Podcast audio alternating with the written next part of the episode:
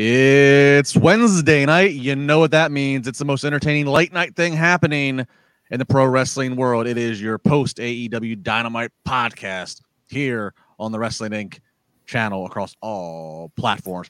I am your host coming to you from Pittsburgh, Pennsylvania, Justin LaBar, being joined by my normal trio championship uh, lineup here on Wednesday nights. First, north of the border in Toronto, Ontario, Canada. He was a sports entertainment referee for more than 20 years. He's the man who made counting three look cool. He is the one, the only Jimmy Korderas. Jimmy, how are you tonight?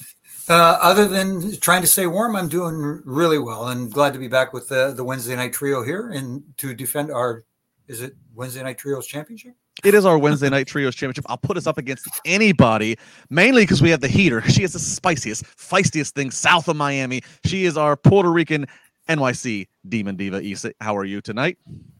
I'm doing good. I'm excited to talk some dynamite with my favorite boys, my Wednesday boys. I look forward to, to this about. night all week long. I want you guys to know that. It, you know, I'm glad you said that. It definitely does help me. It's it's it's the midway point in the week. It's it's it's hump day. It does. It is something to look forward to. It's like all right, I'm wrapping Wednesday up, going into Thursday feeling good, going into busted open Friday feeling good. Then it's the weekend. You never know what the weekend's going to bring. I agree. Wednesday, this is the best way to end it. Mm-hmm. Right here. I hear you. Uh, a lot to talk about. 10, baby. 20 and 10. Oh, we're already starting to 20 and 10. We're already starting Ooh. that. Oh, yeah. Jimmy's already uh, he's, he's, he's loading the, the the sack of potatoes up on the back of the truck as we speak. Mm-hmm. Mm-hmm. Uh, we'll talk about that. Some good, some bad, some ugly, and dynamite as there is uh, almost every week. But that's what makes this uh, show go round. So we'll talk about that. Uh, this is the live Wednesday night, November first. Despite what your screen might say, I have no idea why it says October twenty fifth. On uh, I know it's at least says that on YouTube and maybe Twitch. Don't know what happened. Not Marty McFly in this. We're not going back in time. It is uh, November 1st. We appreciate all of you. Uh, love all of you that are here live watching uh, in the chat rooms of whatever platform it might be. Appreciate all of you guys that check us out on the archive. I know I said this Monday. I'll say it again. I know there's different audiences between Monday and Wednesday. Um, for those of you that check us out on like Spotify or Apple Podcasts or any of those audio only platforms, you check us out after the fact. Uh, I don't have an answer for you as to why it's taking longer for it to get out. All I can say is like when we're done recording, it's out of our hands. So different workflow, different people. Mm-hmm. Apologies, but please stick with us. Uh, keep subscribing, keep commenting, keep a friend. That will be much appreciated. Excuse me. All right, let's. Uh, we actually had. We weren't sure if we were going to do, do a news item. This one kind of came out on the Wrestling Inc. pretty close to Dynamite starting. Felt like it is kind of newsworthy because uh, nothing else really touches on it tonight in Dynamite. So here it goes. This is a uh, report coming from Fightful Select. It's back to the whole deal of TV rights. and it's talking about while TNT and TBS, which is what AEW airs on, their parent company, Warner Brothers Discovery, they currently have the NBA. We know that. We, we see AEW constantly get preempted because of NBA stuff throughout the year. Well, that deal is apparently coming up. So there's a possibility that Warner Brothers Discovery could lose out on holding on to those NBA rights NBC Universal, which has USA, uh, which currently houses Raw and NXT, they might be trying to make a bid to get the NBA rights. So like that can then provide some trickle down. You know, we know SmackDown is is coming back to USA. Uh, we don't know what the future of Raw is, but so there's a trickle down there on the Stamford side of things. But then there's also a trickle down as Fightful Select kind of outlines far more eloquently than I'm saying. So you can go read the actual story mm-hmm. that if Warner Brothers was to lose those NBA programming, then uh, that would be like loss of ad revenue and other things that they've been budgeting for, which might help them also, you know, keep having AEW television. And, and so there's like just an interesting dynamic that's out at, at play here of uh, what this could do long term. We still keep waiting to hear what AEW's future is going to be in terms of their TV deals. And then, of course, there is the other programming, the pay per views. They still do things the, the traditional pay per view way of pay 50 bucks to see it. There's the AEW Media Library. All these things, Tony Khan reportedly has a certain feeling or is worth something, but Warner Brothers hasn't quite came to the same conclusion, same price tag. They value Dynamite and the numbers Dynamite's bringing, but in terms of these pay per views and library, uh, it seems like the two not on the same page. So a lot to unpack there, Jimmy. I mean, it's, it's yeah. it, basically it's just a lot of like what if scenarios, but I really hadn't seen the angle yet of what if Warner Brothers doesn't retain NBA, what that could do positively or negative to AEW. Well, you would think uh, it would be a positive for AEW, although you're when they look at the numbers and and, and obviously you know someone like uh, Warner Brothers uh, Discovery, they look at the numbers and Wednesday nights they do fairly well. They're happy with the numbers there, but their you know Friday night numbers and their Saturday night, Saturday night numbers aren't living up to expectations, and that's a, a, a tell. You know, do you do you try to invest more into something? that outside of their Wednesday night programming isn't really drawing a bigger audience and maybe should be. You know, I think that was what happened with last week when they tried to put that uh, uh, pay per view quality match on basically TV to try and draw an audience. And I get it's during a bad time for for a lot of programming because you've got the the World Series going on, you got you know uh, NBA starting up again, like you said. Hockey's going on. There are hockey fans out there, and, and the and, and, and the result of that was less than half a million people watched Collision. By the way, right? And you know, and, and they're they're facing stiff competition, and Saturday night too. And yes, I get. That we've said this how many times where they say that the future is going to be in streaming services and that sort of thing. But right now, the money is in television, and that's where this could possibly benefit, but uh, I, am not 100% convinced that it will. I hope it does. Let's put it that way. And so, Isa, not to like just pull the curtain back on your entire resume, you, have worked in the corporate world. You know, you understand the value of of these scenarios, and obviously the almighty dollar. There's a scenario of if Warner Brothers could not retain NBA, how that could be a knock to their ad revenue generated that would represents a significant part of their budget. But then the flip side, if they do retain and do hang on to that all so valuable NBA rights, it's expected that those NBA rights are going to be are going to cost even more than they ever have. So once again, affecting budget of what do they have room for elsewhere, like an AEW. So this is kind of like a fascinating, like just uh, again, we're we're still like down the road from this, but it's going to get here sooner than later. It is a fascinating thing. If you really think about it, we just saw USA get SmackDown back, which makes you wonder why Fox wasn't willing to reinvest into SmackDown, which is the most successful of all the wrestling shows. So I don't think there's any telling on who's getting what anymore. I don't think people are getting comfortable with, okay, we are used to the NBA being on TNT. I know I am, but I can see them walking away for a bigger, better deal. I can see networks not being willing to pay the money that they're asking for. So I I don't have a lot of opinion. I just think that it's, it's, it's you have to watch out for it and what kind of cuts they're gonna want to do if they don't get the rights to this and what kind of cuts they might have to do if they do get the rights for it. It is actually truly fascinating in the corporate and the dollar aspect of it. I still want to know what AEW's current deal is. You know, because I've heard every I've heard every angle to this. I've heard that time that they have like a like some kind of like they're in it that TNT like Warner Brothers are in it some kind of ownership or something. I, I well, well, I've heard I've heard a scenario of like there's like a minority stake ownership to it. I've heard a scenario that like Tony Khan is writing a check and basically buying this TV time. Um, hmm. uh, you know, which that would answer some things because, because the other part of it's too is like Tony loves to tout. I mean, he loves. To, I mean, as we talked about a few weeks ago on social media, he loves to tout any successes. I feel like if there was a deal in place where he's making X amount of dollars, X amount of hundreds of millions from Dynamite, like that he would be touting that, that he would use that to shut down the AEW haters online, but he never has, which always makes me wonder, like, what exactly like are, are you paying for this time? Are you paying for this mm-hmm. time? Are you gambling right. on yourself, trying to get them to then pay you on the next round? Like, yeah, that's the, that's the, Go ahead, Jimmy. No, no, no. That's the big question, and, and you made a great point there, Justin. That he does love to tout his the successes when they do happen, but he's not touting anything about you know ad revenues and that sort of stuff. I know that's insider business stuff, and people aren't really interested in it. But you know, he's talking about numbers uh, like tonight. He basically mentioned the the, Wembley show and uh, the you know most ticket sales for any wrestling show ever and the whole bit like this. So he's he's not shy when it comes to touting his successes, but you know when it's not there, he he's awfully quiet. Yeah, don't know. Um, yeah, I was so, gonna say shout out to our super smart chat because they're bringing up what if Fox gets the NBA. Uh, eh, Fox just saved a billion dollars plus by letting go of SmackDown. So you know they're gonna be out in the market looking for something. So I'm very mm-hmm. curious about that as well. Yeah, yeah, a lot to watch for. Um, Jimmy set it up on a nice little tease. We'll get to an announcement Tony Khan had here in a little bit that he gave on Oh, Dynamite. can't wait. also another little like you know little thing there of, you know, we're always looking down the road this one's not too far off they kind of subtly they made a big announcement tonight about what tony khan had a big announcement about next summer they also kind of like not subtly i mean but it was just far less hoopla they also announced a show that's ending their year in december which again has some fascinating little aspects to it when they announced it and what the details are so all that we're going to cover here over the next hour so strap in uh, grab your beverage, smoke them if you got them. Let's go. All right, we're in Louisville, Kentucky. You got to say it right. It's not Louis. It's not Louis. It's Louisville.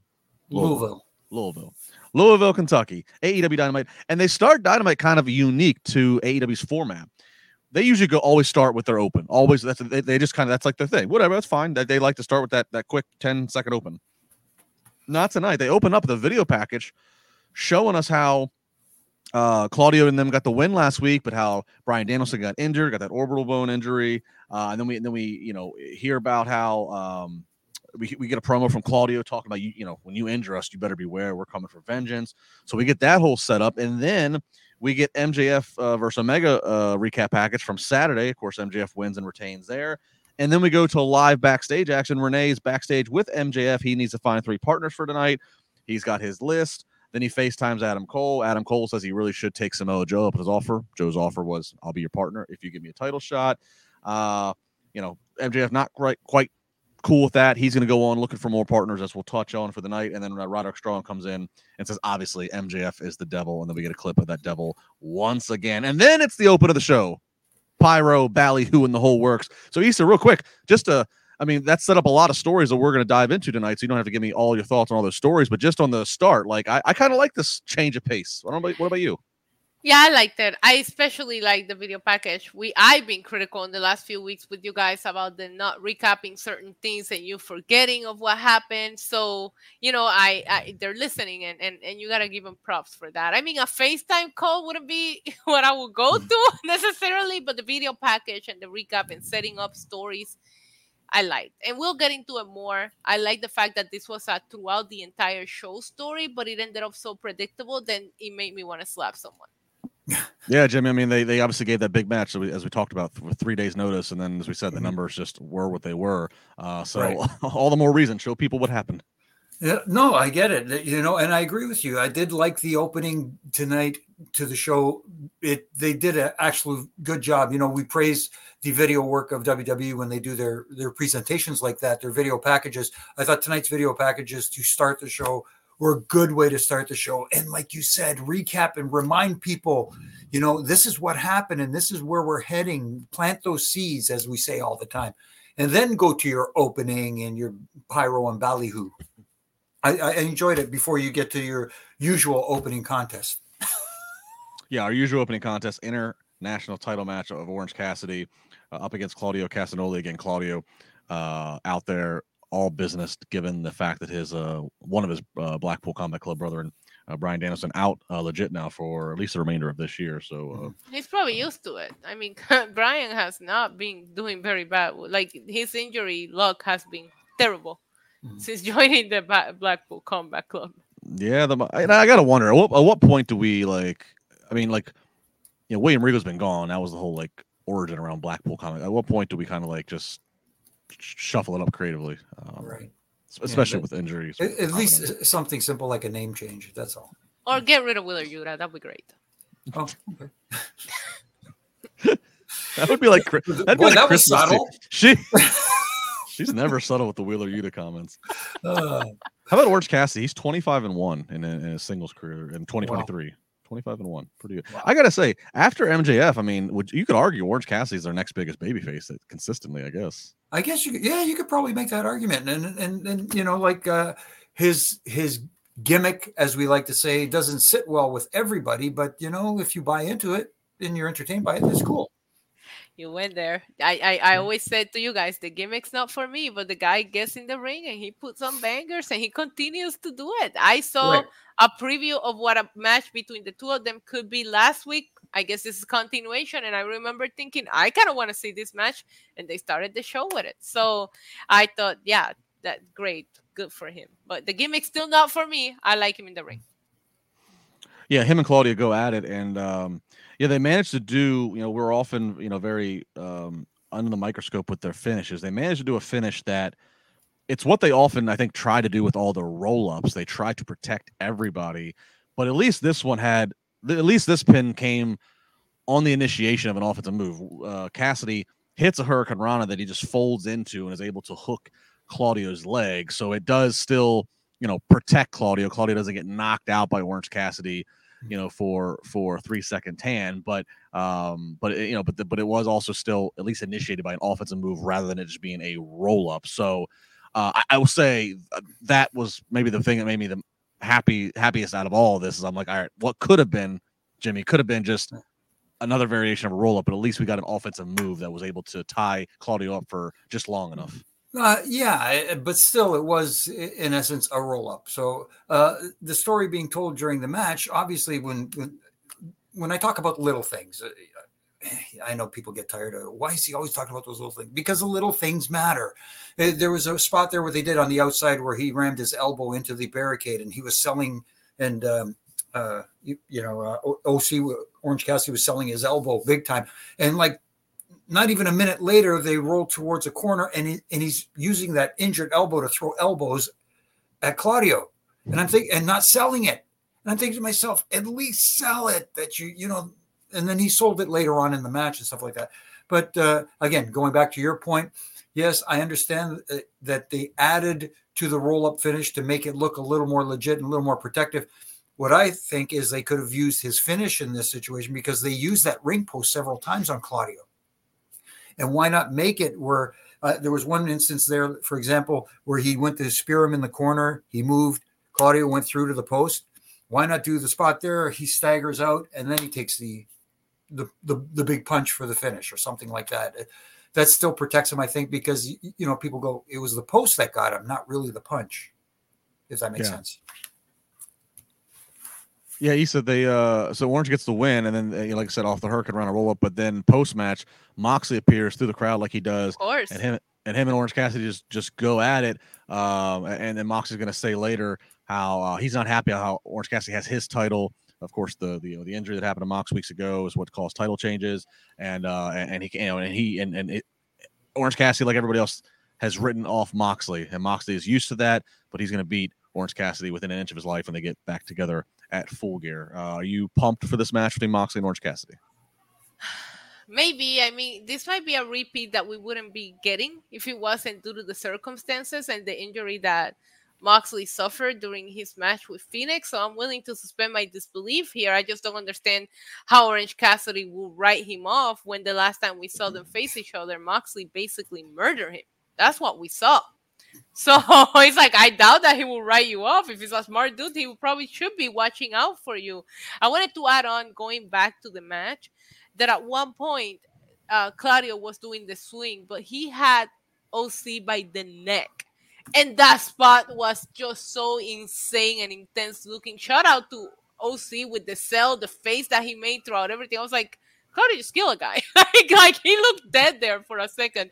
So I automatically pop for that. I like when they bring new things and new elements into their matches. There was a lot of really smooth transitions that Claudio did, but Claudio did look near unbeatable in this match. Mm-hmm. So to Jimmy's point, you would think that they would have used something that would make you believe because there was some times that I'm just like, yeah, Orange Cassidy is not gonna beat this guy. He looks like nobody's gonna beat him mm-hmm. right now. So I wish they would have used the pole or something else, but the punch that ended up finishing him is one of the best lookings that Orange Cassidy has thrown uh, because you know I'm, I'm very particular with it's, it's some kind of version of the Superman punch and he just doesn't look like the guy that will knock you out with that.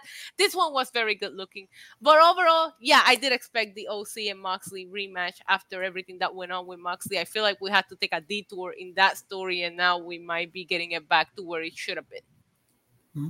I know sometimes there's subtleties in what you said. Did I just hear did you just say that Orange Cassidy threw a better Superman punch than Roman Reigns? Did I, I did not that? say that. I said this was a uh-huh. good looking. This I actually said this is the first one that looked somewhat believable. Okay. Labar, that's what I said. Okay, so I just want to make sure.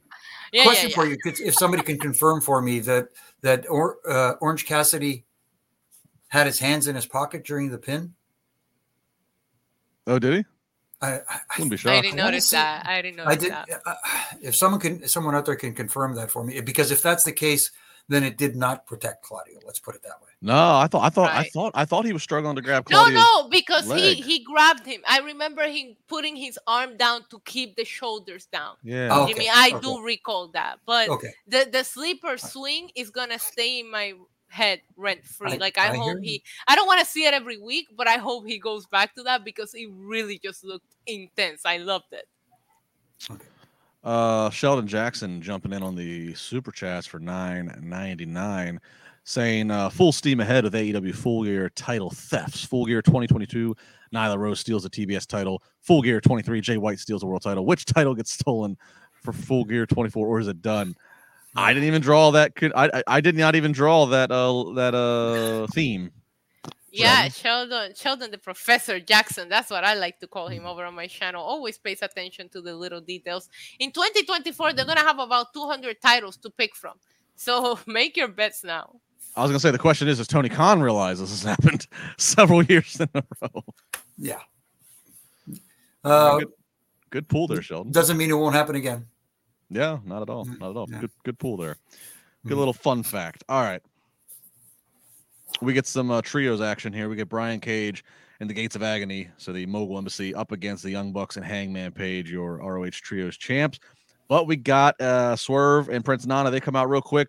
They grab uh, Hangman's attention. Hangman chases them back. So now the Bucks are at a disadvantage in numbers. And at the end of the day, it's a pin on Nick Jackson after he's been beaten up three on one. So we have new trios champions.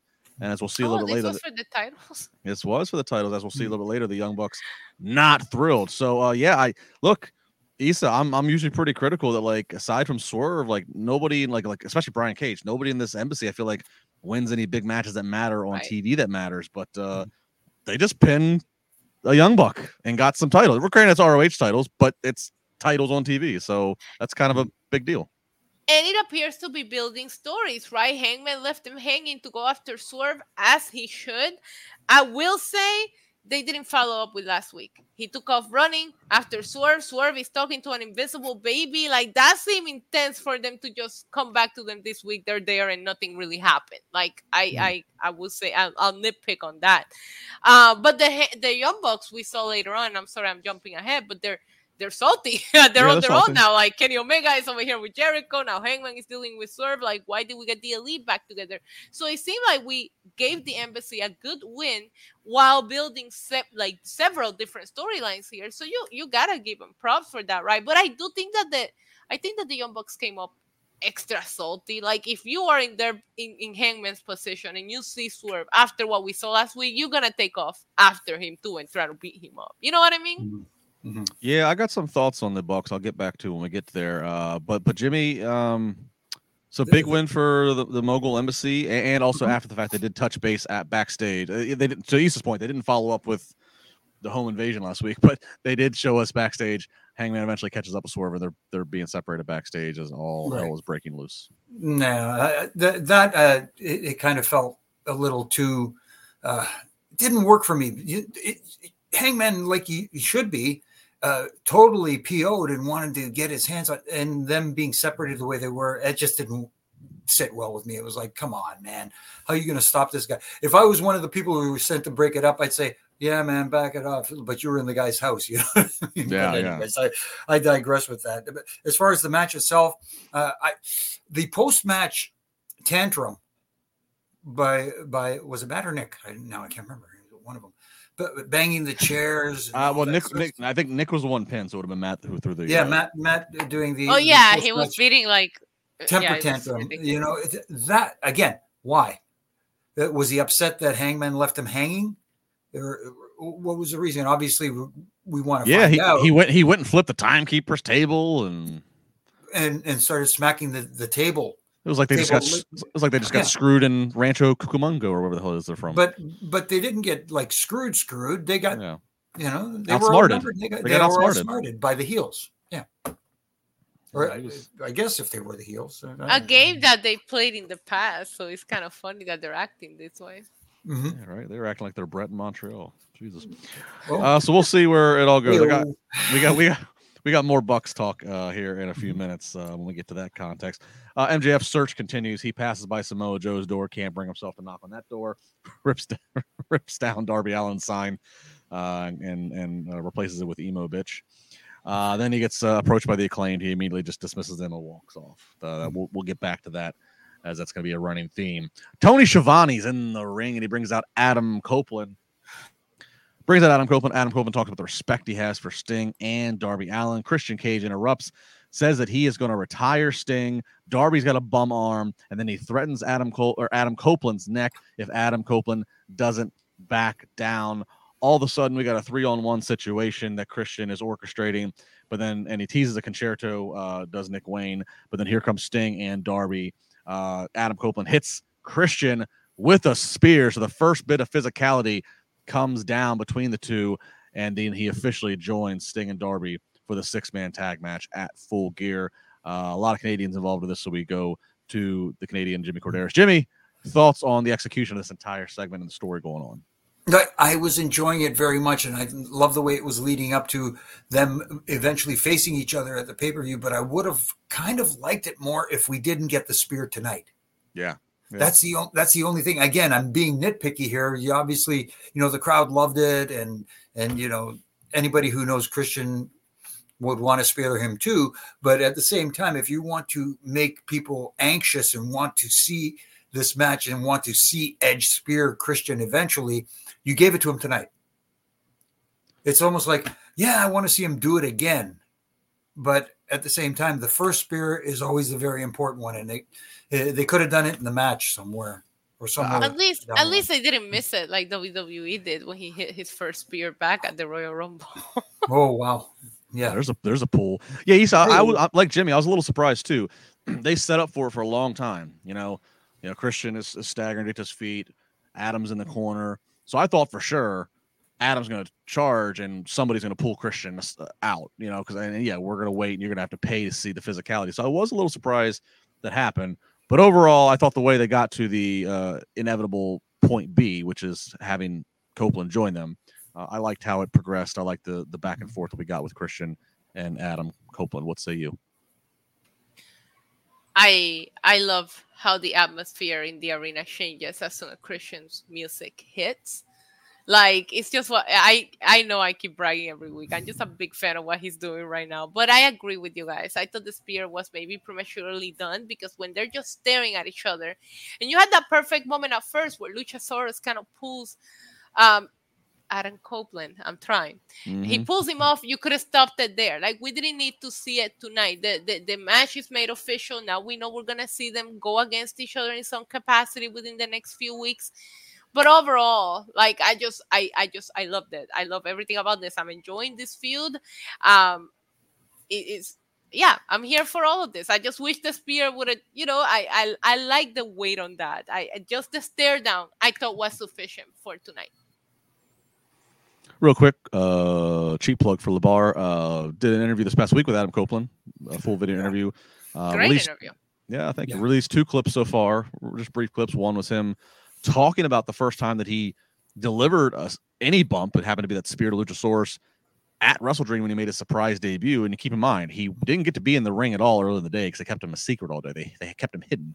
So he never got to go out to the ring. And once he gets out to the ring, he talks about how AEW's ring is significantly different than a WWE ring, which is the yes. only ring he's been in. Even even the ring that Adam has set up in North Carolina where he lives, it's a WWE ring, which is different than an AEW ring. So he kind of gives us a little inside baseball on uh, that. I also showed a clip, uh, I shared a clip earlier of him going to Seattle for the debut, and he and Darby Allin just gorilla shooting this video that, that we ended up seeing just before he makes his entrance uh, at Wrestle Dream. So that just a few fun clips. The full interview be released tomorrow. So make sure you hit up on my social at Justin LaBar to see the full interview. Other things we talk about, of course, change of scenery. One of his daughters makes a quick cameo. We have fun with that. His I daughters are that. his daughter. He let his daughter stay home because from school because it was his birthday.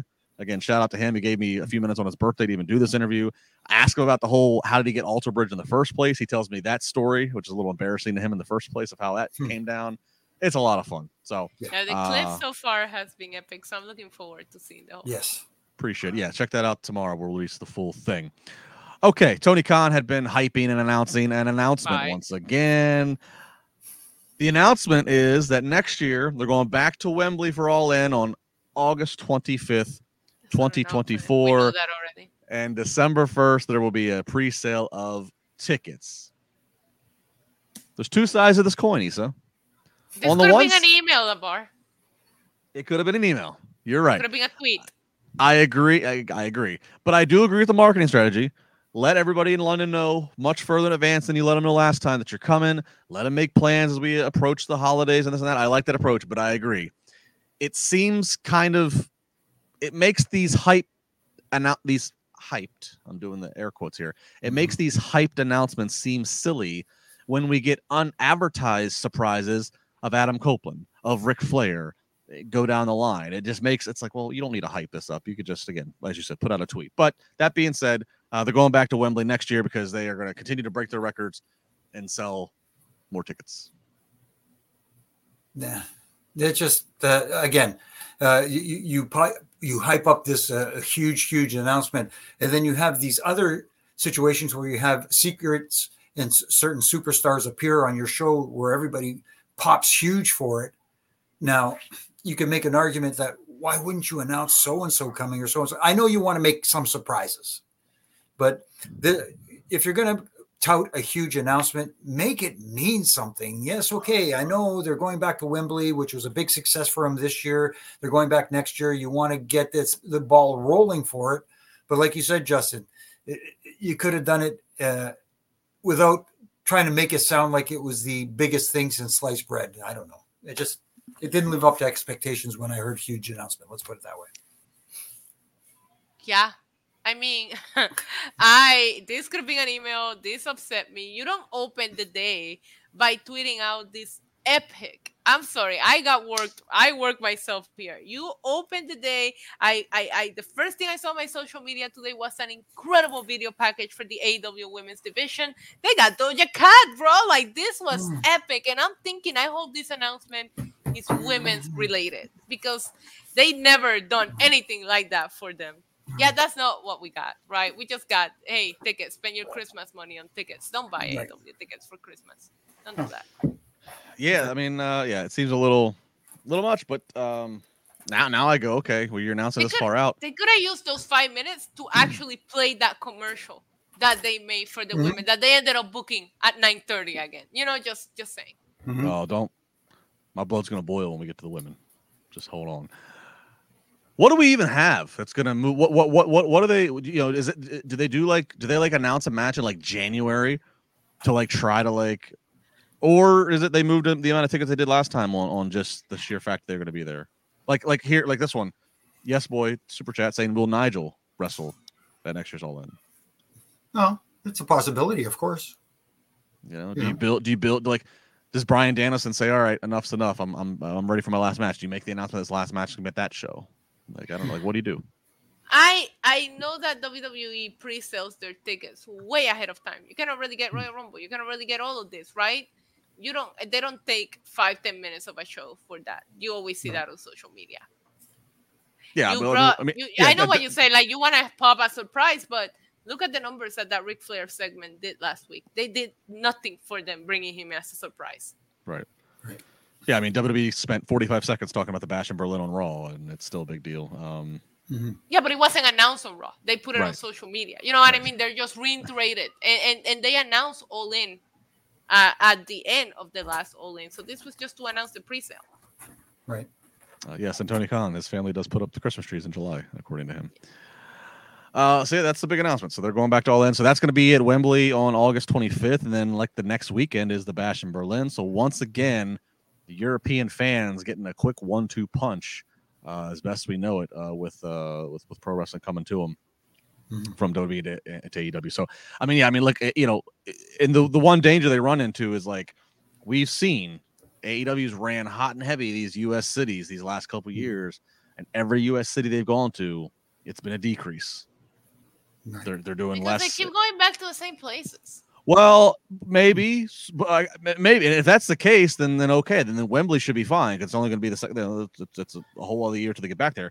I, I hope it's that's the case. The same place.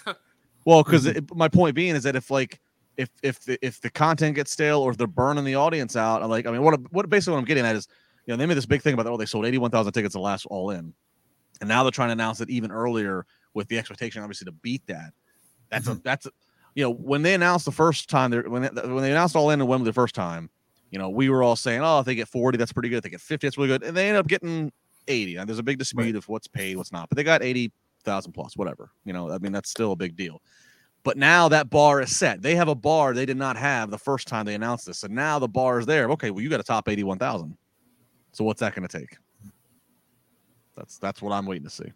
I, I think there I, I don't know we'll see what the card looks like and all that but I also feel like all in in, in a way was also a statement of like give us wrestling here we'll pay to see it yeah. and we'll see if they can pull it off again but it's not gonna be the only show anymore you know what I mean like mm-hmm. I, I I don't know we'll see how it goes I I, I wish them all the success. I, I thought the last All In was great. I thought it delivered. I have fun watching it. The visuals were incredible. It is a show that I, I praise. But I don't think that you need to pop the big announcement thing on social media for this. When he has an actual interesting announcement, who's going to be watching? People are going to stop tuning in because it's always something that could have been an email, corporate talk. Right. mm-hmm. Could have been, could have been an email. Yeah. All right, we get Daddy Magic and Cool Hand and up against Jericho and Kenny Omega. Uh, Jericho hits the Judas Effect for the win. Then Don Callis and crew comes down, calls Kenny and Chris just cockroaches. They just won't die, won't go away. Call them cockroaches. Uh, well, they get challenged to a street fight in Toronto. So obviously Kenny and Chris are down two. They need to get two. They got Kota Ibushi, tells Kenny Omega. But then they still need one more. And Chris Jericho talks about how big and powerful Will Hobbs was. Of course, Powerhouse Hobbs just straight out squashed Jericho a few weeks ago, as we talked about. And Jericho says, Hobbs is big, but he's not a giant. Enter Paul Wight, formerly known as The Big Show. Right. Uh, so in a couple weeks, Toronto, Jimmy, if there's ever a need for you to put on the stripes oh. and keep track of this shit, this is you. You don't even you don't even need to, you don't even need to book airfare. Is it in Toronto? I thought they said Ontario, California. I thought they said Toronto. Well, is it Ontario, California? Maybe I think I heard Ontario and assume it's Toronto. Is it? Is that where it is? I, mm-hmm. I know it's like in two weeks, right? Uh, it's in two weeks, and, and and if they're coming here, boy, am I out of touch because I haven't heard anything about. You're probably right because I think they are going West Coast because Full Gears, yeah, because Full Gears at L.A., so they would be going west. All right, never mind. Right. You do need airfare, but you are still needed, striped shirts and all. Uh, well, yeah, I don't know if I, will be well received with my critique of the refereeing in AEW, so I don't know how well I'd be received in that locker room. Let's put it that way. I think the boys. Hey Jimmy, look, we love you look, here. Maybe the, maybe maybe the other refs wouldn't because they'd, they'd feel scared, but I think the boys would appreciate you. Ah, you never know. You never know, especially if I, I tried to, uh, as I was talking to our friends over at Busted Open uh, earlier today, you know, trying to suggest to some of the talent, listen, you know, you may I suggest something? Some don't listen to the referees because they don't think that you know, you, who did you ever be? Who did you ever work with? You know what I mean? Some some are like that. That's when you an- that's when you answer the Undertaker. I ref the Undertaker and Adam Copeland's match WrestleMania. What have you done? that that that tops any pro wrestling gorilla that that tops almost anything any of them can say they did. Well, amen. Yeah. Well, amen. I'm just trying to. I'll, I'm, just, I'll, I'm just trying to load. I'm trying to load your gun for you. That's all. No, I, I appreciate it. Trust me. I'll let you guys do it. I actually, I will go off topic here for a second and say that I was at a local show on Saturday, and one of the WWC referees, I was um, interviewing her, and she said, "You're such a huge inspiration to her, Jimmy." And she, uh, she watches some of my content through my social media, and she says, "I can't believe you get to podcast with like my idol," and I just, I, I, I had to flex said Jimmy's one of my favorite people in the world. You know, read this oh. book, but she said how much you have inspired her, and uh, we were just going back and forth talking about how much referees actually really like what you guys really do and how much it impacts. And I was telling her how much hearing your perspective has changed how I actually see a match now. Um, but I just wanted you to know that you have a big fan base way beyond what you know. And she's been wrestling the only female uh, referee here in Puerto Rico, and she said you're a big inspiration. Oh wow! Tell her thank you so much, uh, and uh, it, it, it, I do appreciate it very much. It means a lot. Jimmy's reach is far away. Jimmy, I've told you this person. I you know when you came when you first time you came to Pittsburgh here and uh and you did stuff with us here in Pittsburgh and uh, you, your wife, and my and me and my wife, we all went out to dinner. I, it, I was just talking about you the other day, and and and you know my wife's met a million wrestlers, mm-hmm. you know, tons of personalities. You're still one of her favorites, I think, just because yeah. you were just nice, straightforward, calming, cool Jimmy Korderas. So it is like that. It is that memorable in the LaBar household.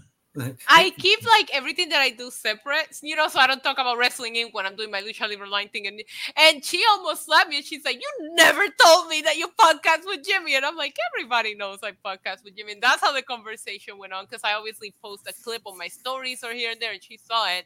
She went on to share that, so I really wanted to bring it up so that you know. Mm-hmm. Yeah, thank you. Jamie, we're getting you in the Hall of Fame. It's gonna happen. All right, it's gonna happen. One thousand percent. I'm gonna sit in that oh. audience and we're gonna scream. we're getting the Hall of Fame. I was pretty. I was pretty excited when Kid Rock went the Hall of Fame, and I was there, and I got, I got throwing I'm gonna. I'm, I'm. I'm gonna go. I'm gonna go balls to the wall if you're in the Hall of Fame. I'm. I'm gonna be sitting there on the floor. Uh, the Wrestling Inc. and the LaBar household with our Jimmy wow. Korderas fans. We're yeah. like yeah. signs. We're gonna be there. oh, Hell yeah! You guys are awesome. Hell yeah! Am I blushing yet? All right, so we know what the match is going to be. It's going to be in Ontario, California. Excuse me for, for those. I always know every time they said Ontario, I assume mm-hmm. Canada. So. Ah, uh, yeah, I forget that there's an because that's like that's like that's on. Isn't that like Anaheim, basically Ontario? Yeah, it's, it's, I don't know why yeah, they just don't say California. Just say California. Just say it's California. in Southern California. Southern, Southern California, right? yeah. Such a dense populated area. Mm-hmm. Jeez, some of you people move move the f out. Get out. Get go somewhere else. Right.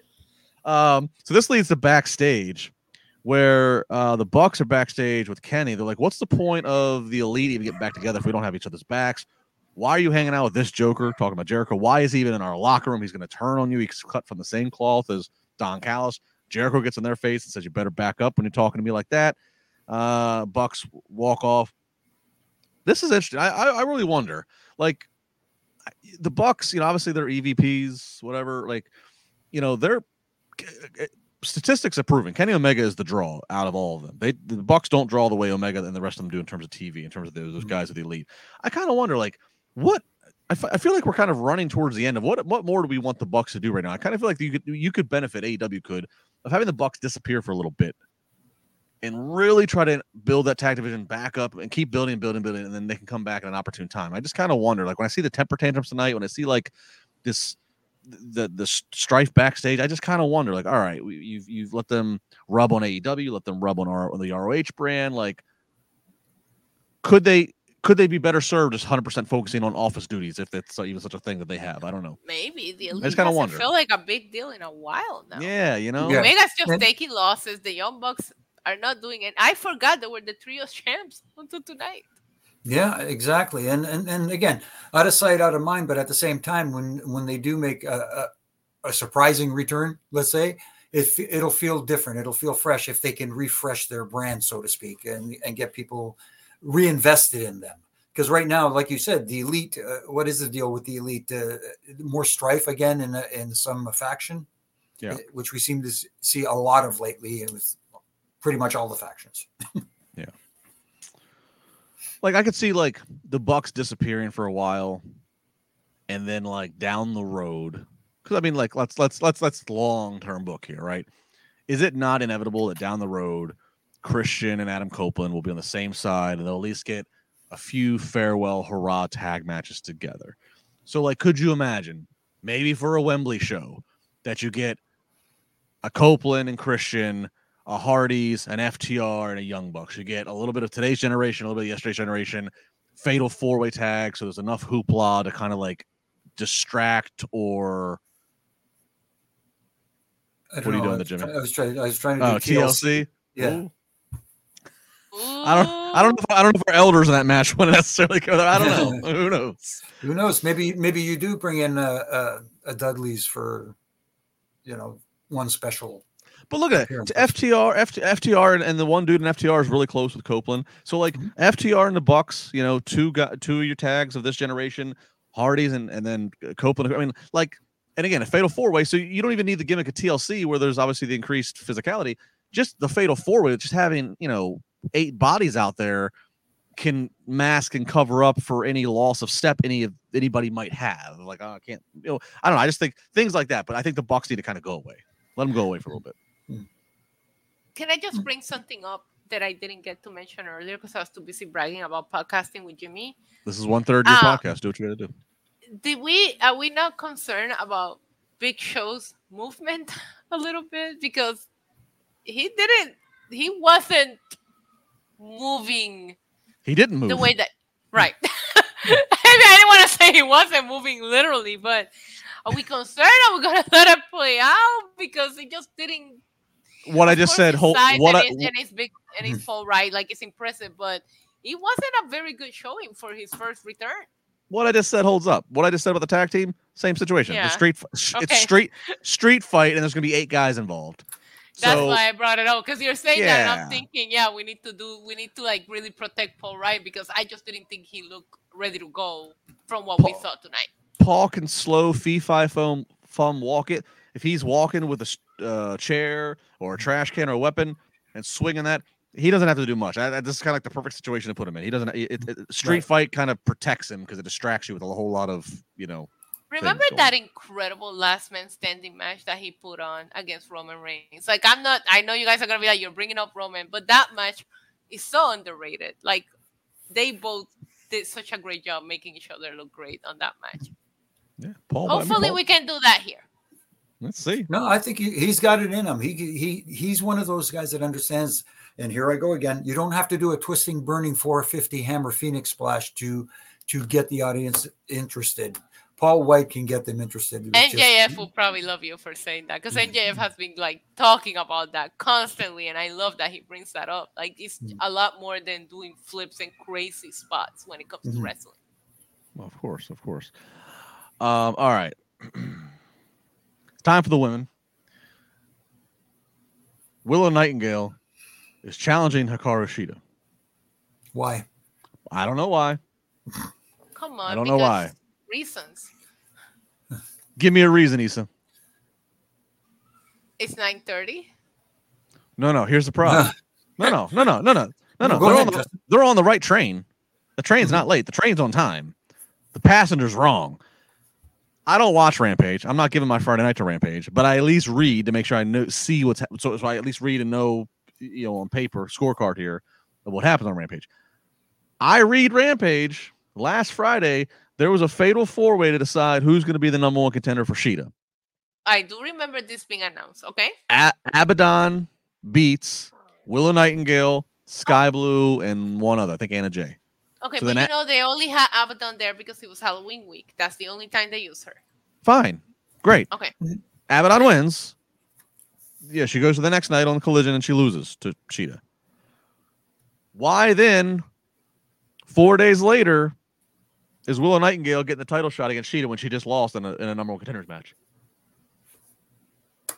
Anybody? Uh, I dare somebody to come up with a good good answer. Don't There worry, is I'll no wait. answer. The answer is they're trying to do something with Shida's reign to where she's defending the title every week to make it look significant. So instead of using this time that you have with the women to build a feud that were that is worth investing in, they're just gonna give her a bunch of random matches to say, hey, she's been champ for this long and she defended the title this many times before what we all know is gonna happen happens, which is Toni Storm is gonna take the title from her because more people are behind that. That's fine. Yes, Toni Storm comes out after the match. She gets ran off, and then and, uh, and actually, I'll get to the next. 'cause The next bit has a whole other thing. Why? Well, you have enough other women out there. Why does Willow Nightingale? It just, it's I- because they killed all the momentum. She had all the momentum on her side when she beat Mercedes Moné. And now I can she won somebody mentioned on my chat, she plug, I do watch alongs. Somebody mentioned on my chat she won the Owen Hart women's cur- tournament. I forgot. I forgot that was just a few months ago. who I did? completely Willow Nightingale. She Did she really? that. Yeah, thank you. There you go. That's how I felt. I was Point like, how do you? She beat Mercedes Moné. She immediately wins the tournament. You forget about all of that because where has she been and why is she getting this title shot? That's how it's felt. Now, don't get me wrong. The women are putting on bangers. I think sh- um, Shida's doing an amazing job at, at giving us actually entertaining matches. I wish I care about these matches, but I don't Mhm. I, I just Ricky, Put out a- Starks, Ricky Starks won the guys. By the way, in case you forgot about that too, because I did. yeah, I forgot that too.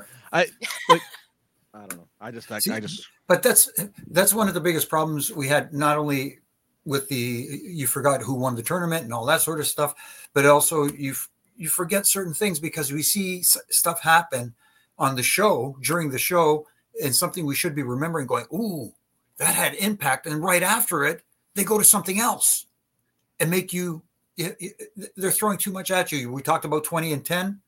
That's part of the problem with 20 and 10 when something gets loaded into the bag, let people see what gets loaded before you load something else and let them absorb it instead of trying to pile more on top. I want to talk about let people see it. Yes. Here's, here's my next complaint. So then after we run Toni Storm off, Willow's left in the ring, lights out, lights come back on, Julia Hart standing there. Then out comes Skye Blue. they do this little like, whose side is Skye Blue on? First, it looks like she's uh, coincided with Julia Hart. Then no, she turns around, fool you. She spits some blue mist. You gotta, you gotta spit that mist so that the back row of the arena could see it. Didn't see a damn thing. No. Didn't see a damn thing. If, if Julia Hart didn't say, yeah, if com- sorry to cut you off there, Justin, but if if commentary didn't say it, You would never know. you would never know. Yeah, yeah, and it actually took them a little bit to get to the visual of Julia with the mist on her. So commentary mm. really saved the day here because I'm with you. I also didn't see it. I also didn't see it. I don't even I don't even know. Mm. I don't even know. You know, I I go back to this commercial because I loved it so much, right? What they tweeted out this morning. But I can't help but to say it was a women's commercial and the first thing that I thought immediately after I watched it, thinking to myself that was awesome the first thing I thought was, I wish they booked the women or put as much effort Mhm. as they put into this commercial into their actual booking and creative. How much do you pay for Doja Cat? Like, like cut the budget and actually hire somebody to freaking book some good stories for these women. That's all I'm saying. And they, they have, and not only that, they got to manage their picture in picture situations a little better, you know. And, and that's another rant I can go on about, you know, doing the heat spot in a, in a tag match during the picture in picture, you know, where people can't. Anyway, so it's to the point where I, I like I, I- genuinely feel bad for these ladies. I, I know they're getting compensated pretty well from what I understand, but like I just feel bad because like it's just it's just putting like Willow Nightingale. Like I mean, I'm I'm I'm I'm not critiquing her. I'm critiquing why is she in there based upon previous match results uh, Right, less than a week right. ago. right. I'm not I'm not hating on the idea of Skye Blue comes out and which side whose side is she on her do- and her doing a mist, you know, kind of like you know doing taking something that would be in Julia Hart and her entourage's thing, but like rehearse it, do it right, make it big. It's just, Also, you make you, you, you're making them look bad. How have we never followed up with Saraya? Nothing. She lost the title and just never to be seen again. Fell off the map. Yep. Yeah, like it, it not a lot of this doesn't make sense. Kris Statlander, I don't know what show they're booking her on. Again, she looked badass on the commercial, but I'm like, oh yeah, where is she at? Right. I mean, I I I I I do this. Britt Baker week can bench. Britt Baker can bench press that entire damn division and just carry it on her shoulders. But Britt Hmm. Baker was, if not one of the most over person in AEW at one point. Where is she? Because if Mhm. there's somebody that you can randomly throw on a title match on Dynamite, it's Britt Baker. Hmm. Nobody's gonna question it. Where is she? I think she's the devil, though. That's what I heard. I don't know. I'm just saying. I'm gonna move on so I don't get in trouble. Mm. She had devil horns on the on the Doja Cat commercial. Mhm. Justin LaBar. No, I saw, I saw, I saw. Oh. Hmm. Just want to say I I, saw. dressed up as a devil yesterday before the commercial was released. I saw that too. I saw that too. I saw that too. I was a literal demon diva. LaBar. Mm-hmm. Anyways, yeah, the women were That could there be that could be that, that that could be sold in the Halloween stores. Here's I, I know I know better than to say anything at this point. I'm just going to. Yep, yep, yep, yep. Shout out to Jimmy. A- anyways, the women were booked right before the main event, as usual. That was all right. Let's let's move on. No no trouble no trouble sound bites here. Uh, yes, boy. Uh, with two dollars super chat saying Ooh. random question. Favorite place to order pizza? First of all, you can't say yes, boy, without doing the yes, boy. Oh, okay. Well, that's for you to do. You did it. Good job. Yeah. All right. Where favorite place to order pizza? Wow. Favorite place to order pizza? Yeah, it's Well, that Yeah. depends. If you're in New York City, it's definitely New Park Pizza over on New Park, or Joe's Pizza if you're in Manhattan and you need a quick one. Anything that is not a franchise. Okay, here in Puerto Rico too, don't go to the Yes. franchise. Go to the little pizza Mhm. shops local. They always have the best pizza. Mm-hmm. Yeah, right. And and there's a place down uh, on a street here in Toronto called Danforth, and there's a place called Danforth Pizza House, which is just, yeah, it's worth the trip. Let's put it that way. See, I'm going to say that this is a chain, but it's a chain only in Maryland, and they do things differently. And oh, look at Bernie, Okay. my, my, my, my DC Maryland, Ledo's. They do Oh. square pizzas. I accept You chains that no are local corners. to a place. I accept Hmm. chains that are local to a specific place, not like Papa John's, a Pizza Hut, or like that. no, it's I a don't- Le- You can only find them in Ma- you can only find them in Southern Maryland. Ledo's Oh, I Pizza. know who they are. I know. them. Yeah. Square pizzas. And look, my, my my my- wife, she's been she's she's been gluten free her whole life. She was born with celiac disease. They do a great gluten free pizza. You can get some cauliflower crust as well. Like so, I, I yeah. Whenever I'm back in Maryland, I gotta get some Ledo pizza at some point. Nice. Um, but I do agree overall. Just, You know, the chains. You know, stay away from the Mhm. chains. If you if you if, depending on what city you're in, find a local spot. Right. All right, the acclaimed. They're shot down one more time. They have a bag MJF. Just wear this and scissor us. You will be your partners. MJF says he's got one more group still on the list. Camera pans and it's Jeff Jarrett and company. They're left laughing maniacally as they do. Hmm. Cliffhanger, commercial break. It's time.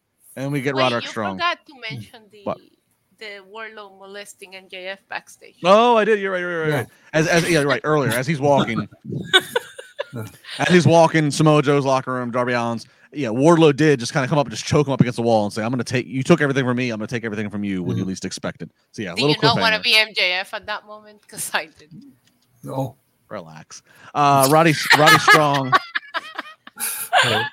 Roddy Strong. Uh, he also calls Adam Cole and says, "Can't believe that MJF didn't ask us." And and and, and Adam's just telling him to Mhm. shut up. So he should have. Right. We gotta we're slow playing this i'm hoping that this is all building to full gear i hope i'm hoping this is all just gonna intersect and, and implode at full gear really building a lot here Don't build up your hopes too high, though. it's, it's- it's my, it's my- Sorry, I can't help myself. it's my sometimes. birthday week i'm building up my hopes that i get some resolution Wait, week. when is your There you birthday? uh this year is the day before thanksgiving 22nd Okay. Ooh. Okay. it's easy to remember it's 1122 1122 Mine is 111, so mine is easier. You get second easiest. Cool. 111, January 11th. january 11th that's right okay Yeah. well, i was making sure it wasn't today 11 1 No, no, no. i was like no your january birthday yeah yeah, yeah, yeah. yeah. you can remember mine 1122 or the day that jfk was assassinated Oh my goodness. Wow. Wow. Wow. Okay. We went there. Well, no just history Ah. Buffs i don't know You know that you say that when I went to Dallas for the first time was for WrestleMania 32, and I remember visiting my local friend, and I was like, "Okay, what's there to do?" And he was like, "You want to go see where JFK got assassinated?" I'm like, "Do you guys don't have anything else?" He's like, "No, we don't." No, it's it's it's it's it's a big deal down there. It is. People take people there. Yeah. yeah It yeah. is. There- There's like marks on the road and everything, but it was just funny because I'm looking to like explore the bar scene, restaurant scene. He's like, "You want to go see?" where-" And I'm like, "I don't hmm. actually." Well, there's plenty of you kind there's of can't plenty help but to drive by it. If you're staying downtown, you're gonna see it whether you want Yeah. to or not. no. Look, there's plenty of bar, there's plenty of bar scene and stuff to do out there. But i- i- if you just had breakfast and it's 10:30 in the morning, you're looking for somewhere to go before the bars open. You can go see where JFK was assassinated. Yeah, Oh, the wow. book depository. Yay, can't wait. I can remember being in Dallas and seeing Sheamus on a mechanical bull one time. That was funny as hell. Oh, the Irish aren't meant to write the bulls, as I told him. All right, main event time here. Mm. We're getting off the tracks. so Bullet Club, Bullet Club Gold comes out, and here comes the acclaimed plus Daddy Ass, and then here comes MJF coming out in his pink boots, his pink tights, his Scissor Me Daddy shirt, pink scarf, all together now. Um, and eventually we're going to end up hitting um, the Blade Runner from. Uh, it's going to come down to Jay White and MJF. He's going to hit the Blade Runner on MJF. Jay White one two three gets the pinfall victory on MJF. Um, and then we build to Jay White's going to take that stolen AEW World Title, and he's going to hit MJF with it. And then Max Caster jumps in and takes the bullet for MJF, takes the bullet for him, and that eventually leads to a moment of scissoring. all four No. men, M- MJF and the acclaimed, scissoring. Isa, go ahead. Please Go let ahead. me talk because you had your Go, rant go. over the women. It is my turn. Yep. This made absolutely no sense. No sense. There's three other guys to take the pin. Why would you let your world champ get pinned? Okay, maybe you gotta build some momentum for JY going into full gear, but his team fails him. First of all, my first rant is an entire show storyline just gets as predictable as it gets with the acclaim end up being the, the partners. Then he eats the pin, and then he's scissoring. Your team failed you. You just freaking lost the match. You ate a pin. You're the world champ, and you're gonna end the show with you scissoring like nothing matters. I hated Mm. everything about this. Before Jimmy goes, get everything you're saying. I would have preferred because we still have a few more weeks. Let the sh- I, I, I disagree with you, Isa. Let Jay White pin MJF. Non-title situation. A lot of hoopla, a lot of moving parts. Get some. Try to get M. Try, excuse me. Try to get Jay White something because you already have all these other challengers that you're distracting us with. Samoa Joe, Wardlow, whatever. So I'm okay with Jay White getting the pinfall on MJF, but I think end it there. End it with Jay White and crew standing over top of them like they have found the mystery Yes, key. if Jay Yes. White's gonna get the pin, then have the Yeah. reaction that And he should have had as the world champion. And then and then next week or in a future week, MJF once again is outnumbered, and then you know, Ca- acclaimed and Max Caster do something again, and finally MJF eventually scissors eventually shows his appreciation. I agree. Twenty and 10, appreciation. They cost him the win. 20 and ten tonight.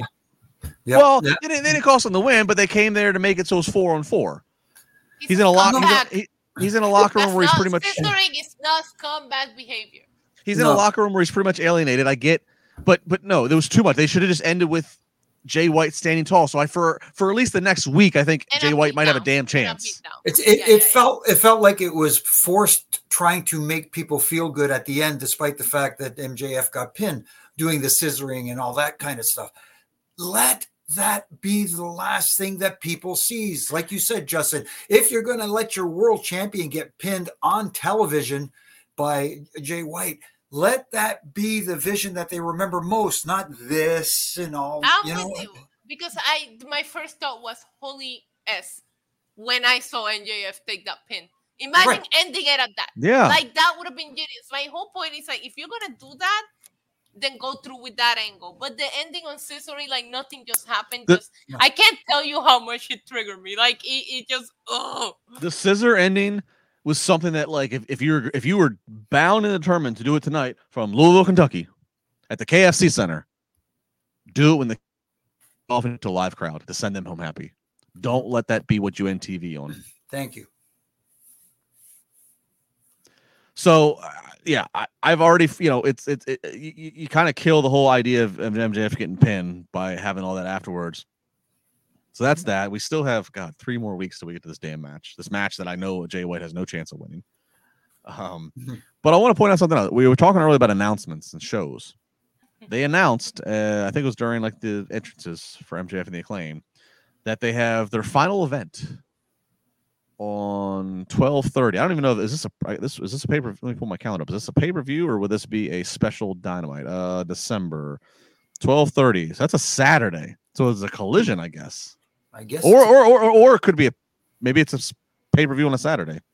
I I don't think they They- would unless unless they're being preempted. Uh, you know, All right. Well, they did say that they were adding more pay per views to the calendar year. Well, it's December 30th. So whatever it ends up being, December 30th, a Saturday. Uh, they're going to do an event called World's End. It's coming to you from the Nassau Coliseum in Long Island. Mhm. Coming to you from MJF's hometown. Coming to you the on the, Nassau fi- Coliseum. On the final days of what MJF is saying is his contract. He says that he's a free agent come 2024. So again, one more thing that was just very interesting that again might be part of a big elaborate work. As I pointed out also earlier, Tony Khan likes to give people the nice sendaways, even if they're leaving them. Look at Mhm. Jade Cargill. So there's an event they're going to end called World's End. That's going to be in MJF, your world champion's hometown. Just very curious to see what that's all going to mean. interesting. It's going to be very interesting. Yes. We'll see. Yeah. We'll see. We'll see. Uh Isa, final thoughts, cheap plugs, hostile rants. Go ahead. I just I wish we would have done that ending differently. Um, but overall, I, I I really like that they try to do a show long storyline. It just ended so predictable with him going with the acclaim. You know, um, it wasn't. I don't think that it was a must watch episode of Dynamite tonight. I'm sorry, there was nothing that you missed. You know, um, but yeah, it was a show. It was there. It happened. Uh, you guys can find me here on Tuesday, Wednesdays, and Fridays. You can find me on YouTube, NYC Demon Diva. I do watch alongs for all these fantastic shows. I will be back for Crown Jewel on Saturday, so we're going to be watching that together. We're not drinking. Get some coffee. That one is too early for the drinking. And you guys can follow me on all social medias, NYC Demon Diva throughout. Jimmy? Uh, like uh, tonight's show had its moments, but at the, at the same time, it was a perfect example of 20 and 10 where things that should have mattered and left to people to go, wow, I can't wait to see this, got taken over by other stuff afterwards, which made you forget what you should be trying to retain. If you make if that makes any sense, and as far as where you can see me, obviously here on Wednesday nights and with this trio, which I, which is awesome. On Monday nights, it's uh, Triple J, and uh, you can catch me on the Refin, Refin It Up podcast with my good brother in stripes, Brian Hebner and RJ, who holds the, the, the, glue together. And on all my social media platforms from Monday to Friday, my Refin Rants, where, as I like to say, I like to critique little things that I think, not to tear down, but to help tighten screws that I think need to be tightened. And uh, that's pretty much it. Tighten those screws. Right. Much appreciated. Uh, at Justin LaBar uh, on across the socials. Yeah, I mean, I, I think um, again, like I, I kind of agree with you guys. There was some, you know, we had to watch it, so there's things certainly to talk about. But in the grand picture, if you missed it, then you tune in next week, um, you know, you could probably catch yourself up on on, on certain aspects of uh, of the stories. You know, certainly you know full gear a lot to discuss when we get to it um a lot of things that are you know what trajectory you're going to and then again uh, this whole world's end show this this that's mm. i can't ignore um that situation and those factors. But at justin labar across all the socials here on mondays here on wednesdays friday morning spar with labar on busted open radio channel 156 always a lot of fun there with dave LaGreca, thunder rosa tommy dreamer and company. Uh do want to give a shout out obviously all in the last like eight months. All of y'all put up with my fandom of my Baltimore Orioles having a hell of a baseball season. They got they got booted in three games as soon as they got into the playoffs by the Texas Rangers. Shout out to the Texas Rangers who uh, just, a, just, no just a few minutes ago they won the World Series. So just give a shout out to if you're gonna get beat by a team, it's gonna boot you out of the playoffs. Might as well get beat by the team who goes on to be championships. Get goes on to be champions. So Stop. Shout out to them. I called them Men in Black. I paid them some money. They erased this whole season from my memory, so I don't know what you're talking about. she's so salty. She is Salt Lake City. Watch that. All right. Salt Lake City is where the Demon Divas residing tonight. That's gonna do. No, it. that's the Young Bucks. Thank you very much. Oh, you're you're shacking up on the on the on the room next to them. That's gonna do it for tonight. Like, share, comment, tell a friend, tell a friend, tell a friend. We appreciate it. Uh, we will see you again next week here on the Wednesday night podcast on Wrestling Inc.